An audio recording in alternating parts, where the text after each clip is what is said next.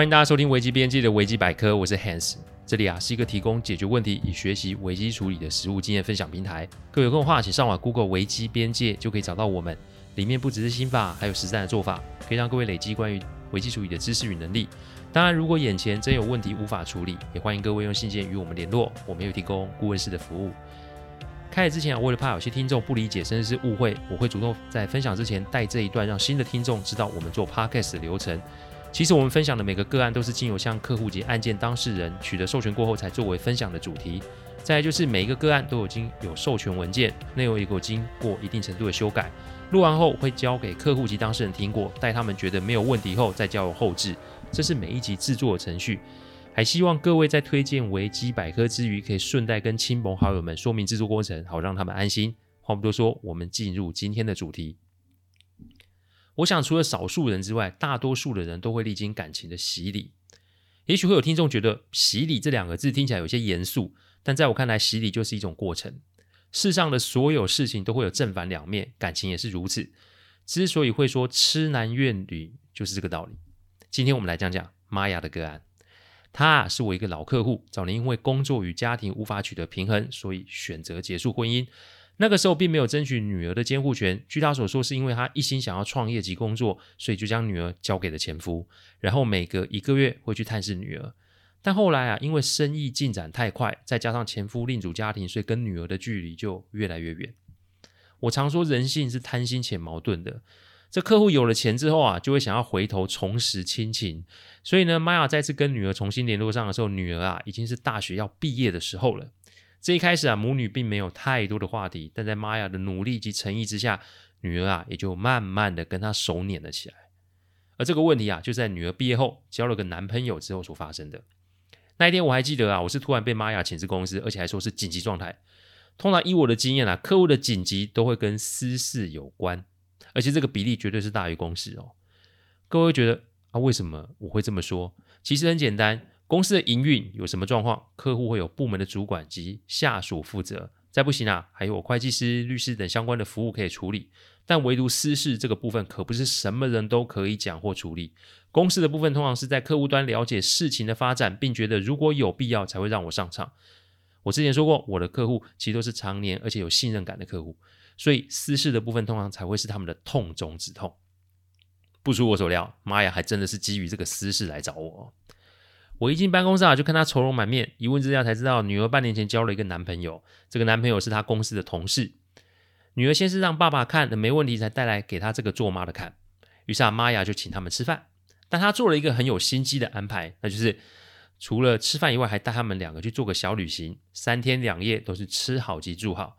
一是显示对女儿的疼爱，二啊也是观察女儿这个对象是否表里如一哦。所以当众人结束行程。回到台北之后，玛雅就做了一个举动，她建议女儿要考虑目前的这个交往对象，因为她认为这个男友并没有办法匹配上女儿。这个建议一出，想当然就是引发冲突啊。这妈妈认为自己是为女为女儿好，但女儿就认为说你这个妈妈管太多，特别是自己的爸爸及后母都抱持开放的态度，这一来一往就更加显示双方的差距哦。我常提醒客户不要把小孩当成员工，或是用一种上对下的口气来互动，因为孩子真的。会很难接受，所以当我听完玛雅的问题之后，我觉得重点不是女儿识人不清的问题，重点会是玛雅要先懂得退后及尊重女儿的选择才是，因为离他们结婚其实还很远呐、世上所有的事情都会有变数，时间越长，变数及考验就会越多。因此，我请他先不要多做评论，等到有状况的时候再说吧。玛雅的女儿跟我也算是认识，那人在爱情里如果还可以保持充分理性的话，这要么是个性使然，不然哦，就是这段感情并没有那么热烈哦。所以大约是三个月后，事情就这么的发生了。有天玛雅打给我说，女儿来家里住，然后就说最近跟男友有些小摩擦，心情不是很好，想要找妈妈聊聊。玛雅本来想要来个顺藤摸瓜，劝女儿结束这段感情，但还好之前我有给她一些小提醒，因此啊，就问女儿是不是需要我这个顾问大哥给她一些意见。开始之前，我先说这个小提醒是什么哦。人生在我看来其实是喜忧参半，意思是好的跟不好的都有。人在不顺的时候，情绪会比较低落，而且自主的判断能力也会下降。所以在面对不顺的人，讲话或建议都要十分的小心，因为对方被说动的几率是高的。好，这在谈判上面其实是好的，但这用在亲人身上却是非常的不好。因为当对方从低潮回复的时候，自主判断能力就会恢复正常。这个时候，如果对方因为你之前的建议做了一些选择，而这个选择也呈现出某种后果的话，冲突就会发生。因为对方这个时候不会认为那个时候你给的建议是基于好心或是关心，也许对方会认为你是在操纵及误导。这就是为什么我在面对状况极其不好的客户或是咨询对象的时候，都会非常小心。我最多就是请对方冷静下来，然后就是什么都不要想，也什么都不要做，等到情绪平稳后再来讨论的原因。因为大多数的秋后算账就是这么产生的。这也是我行走江湖哦所得到一个小小的经验，在这边也要跟各位分享哦。我接到电话便到了客户的家中，先是问问发生了什么事，才知道过几天啊是男友的生日，女儿啊预先买了礼物也订了餐厅，但没有想到。吃饭那一天，被男友抱怨说这个吃饭的地方不好，送礼的地也 礼物也不是很实用。简言的意思就是应该是觉得太便宜。各位千万不要觉得这个男生很糟糕哦，因为人性啊，由勤入奢易，由奢入俭难。你第一次见到女友的母亲，就是出六星级餐厅，还有入住高档的旅馆。我想任何人都会有一定程度的想象才是。但生活与体验是两码事，所以也许男友对于客户的女儿有了不同的想象与期待，这在我看来是正常的，但在女方的心中却造成了不可磨灭的伤痕。她语带抱怨的认为啊，妈呀，太过于炫富，因为如此才让她的感情世界遭到了冲击。我看着玛雅的眼中有不甘，也有不舍。不甘就是她想对女儿做更多的补偿，不舍就是后悔错过女儿太多时间，结果又是。伤害了女儿一次，这小女孩看着我，突然问了一句：“请问门当户对这观念是正确的吗？是不是有钱的人跟没钱的人就不能在一起呢？”单从这个问题哦来看，我判定小女孩应该是想要放弃这段感情哦，她只是想要在下决定之前找一个第三方，将斩断情分的那把刀放在她的手上。但顾问工作不是刽子手，所以呢，我就她问的这个问题做了一些分析。她听完后再做选择也不迟。但他势必得要面对做出选择的后果。顾问的确可以为客户挡子弹，但顾问绝对不会为客户开每一枪。这个概念以后有机会再为各位做分享。那以下是我分析的几个点。第一个点，讲钱很俗气嘛，但会是个开始。传统的门当户对其实讲的就是经济上的差距。不知道各位有没有看过早年 Julia Roberts 所主演的一部电影叫《麻雀变凤凰》？这部电影里面的。两位主角，一个是事业有成的 CEO，一个是主街女郎。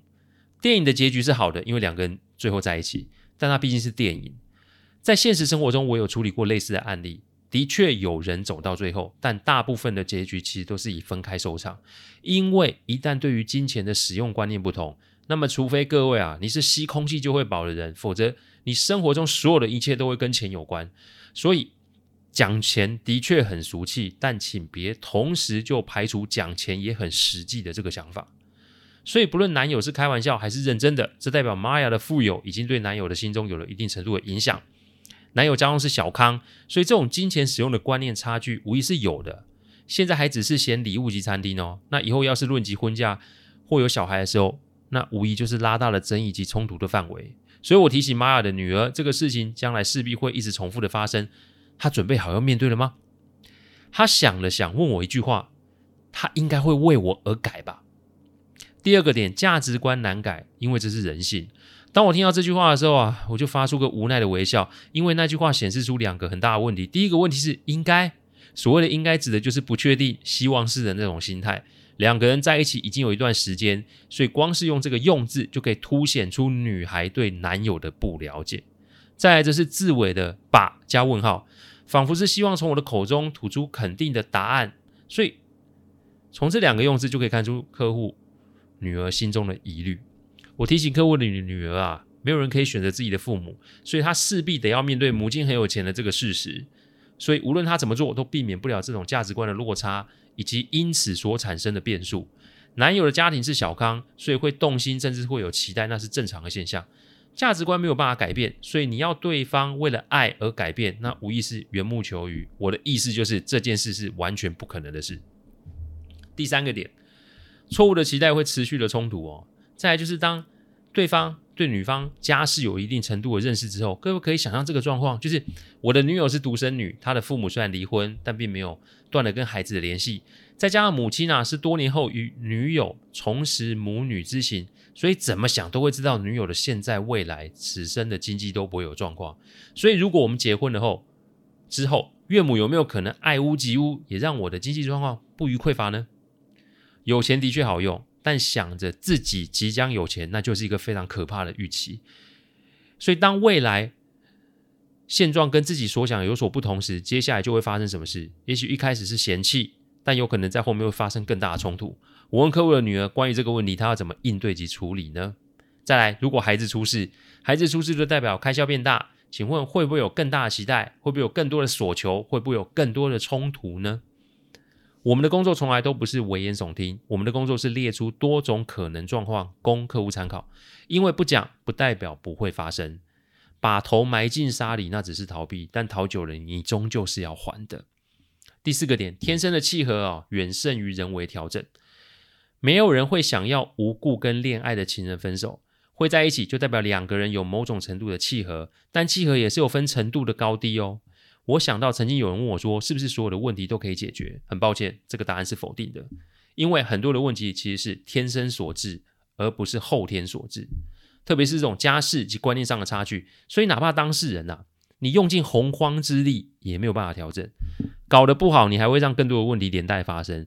所以门当户对它不是一种歧视，门当户对其实它是一种现实的状况。因此你要嘛就是克服这个落差，死守在一起。不然的话，你就尽早看透，然后做出取舍，也许才是一个务实的做法。人与人之间讲求是缘分，爱情更是如此，可遇不可求啊。最后的这个“求”字，意思是不可强求啊。给完这一建议后啊，我就拿出一瓶 Chardonnay 白酒，因为这是一个人生必经的过程，所以客户啊要用适量的酒精来陪伴女儿。所谓的逻辑与劝说，就先丢在脑后吧。后来听客户说啊，女儿仍坚持了半年多。但是真的后面发生了不少冲突，这个期间我都叫客户不要多说什么，只要做陪伴及倾听就好。大人的世界多的是务实及妥协，但年轻人的世界并不是如此。与其苦口婆心，倒不如张开双手拥抱。我不确定客户女儿下一个对象会是什么样的人，但我可以确定，在她的感情世界里面一定会多一些些务实。我们都渴望爱情，甚至是渴望那种海枯石烂、刻骨铭心的情感。但关系的经营不是有爱就可以成事，观察、考量、分析都是不可缺的要件。